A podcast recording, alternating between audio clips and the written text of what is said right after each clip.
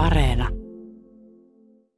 Aurinkopaneeleita on tuossa aikamoinen liuta, tuommoisia neljön palikoita aikamoinen. Nämä ei ole katolla, nämä on seinässä, mikä on tietysti meikäläisen kannalta hyvä, kun mulla on aika monen korkea paikka, kammoni pääsee ihastelee näitä lähempää.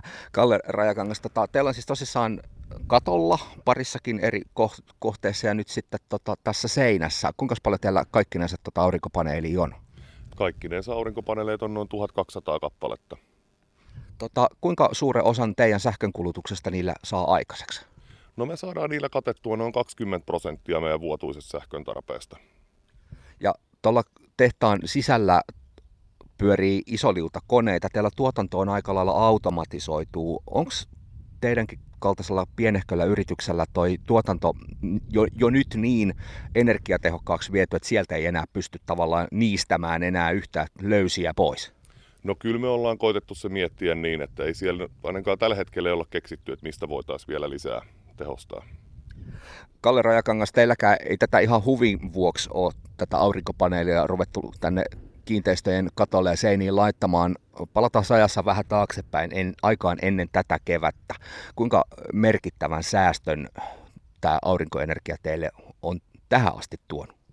No tähän asti kyllähän me ollaan siitä saatu ihan merkittävä säästö, että jos meillä saatu 20 prosenttia kuitenkin niin kuin omasta tuotannosta, niin on ollut koko aika merkittävä, mutta nyt sähkön hinnan noustessa no, merkitys nousee vaan.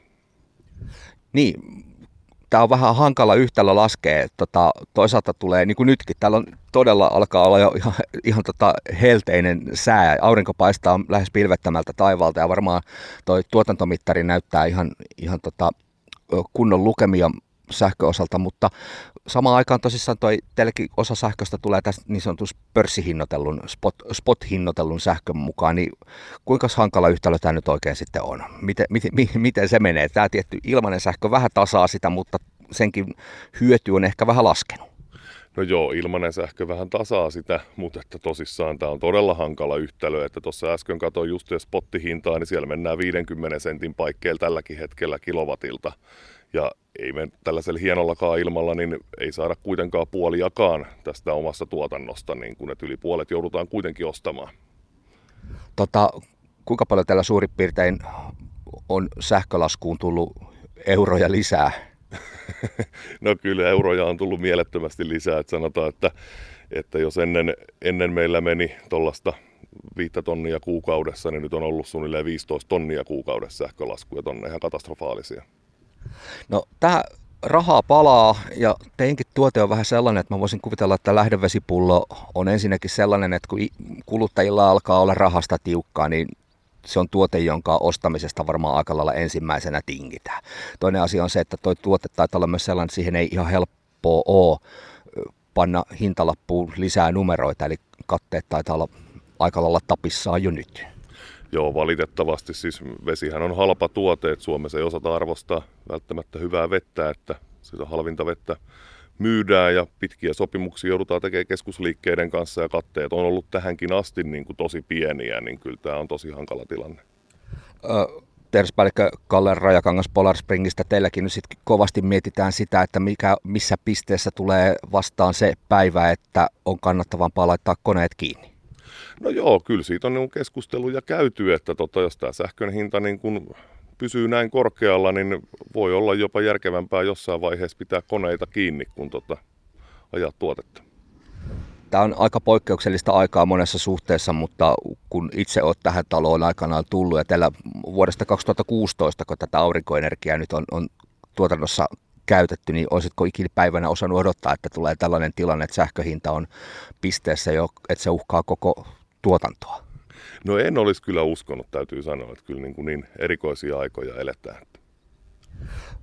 Jo, tässä kun nyt ollaan tällaisen kurjuuden maksimoitiin päästy, niin teillä vielä sitä laittaa vähän ö, ylimääräistä painetta teidän tuotantoon se, että ö, teidän tuotteethan siis myydään muovipulloissa ja niin kuin tiedetään aika suuri osa muovista valmistetaan öljy, öljyn kautta ja öljyhinta on pilvissä, niin tästä taitaa olla muutenkin nämä tuotantokustannukset nousseet ihan kiitettävästi. On, on. Kyllä meillä niin kuin raaka-ainekustannukset on noussut vähintään 30 prosenttia, että ei ole pelkästään sähkö noussut, että kaikki on noussut. Että. No tässä kun eletään epävarmoja aikoja, niin tehdaspäällikkö Kalle Rajakangas, teillä kuitenkin uskoa riittää tähän aurinkoenergiaan? Teillä on vähän harkinnassa, että pitäisikö noita paneeleita vähän tulla lisää? Minkälaisia ajatuksia sen suhteen teillä on? No kyllä tässä on mietitty tavallaan sitä, että kun tehtaasta rupeaa kattopinta-ala loppumaan kesken, mutta että nyt ainakin näyttää, että tämä on ihan hyvä, hyvä homma tämä aurinkopaneeli, niin on mietitty, että pitäisikö jonnekin pihakentälle ruveta suunnittelemaan, että laitettaisiin tuonne nurmialueelle paneleita. Tätä epätoivoa alhoa tuntuu olevan, mutta tässä teidänkin tota, taitaa kyllä saapuvan tavaran portti, mihinkä, mihinkä toi kuorma-auto pysäköinti, mutta pysäköin, mutta tota, taas kun näitä helteitä tälle kesälle riittänyt, niin voisin kuvitella, että kuitenkin tuote käy ihan hyvin kaupaksi.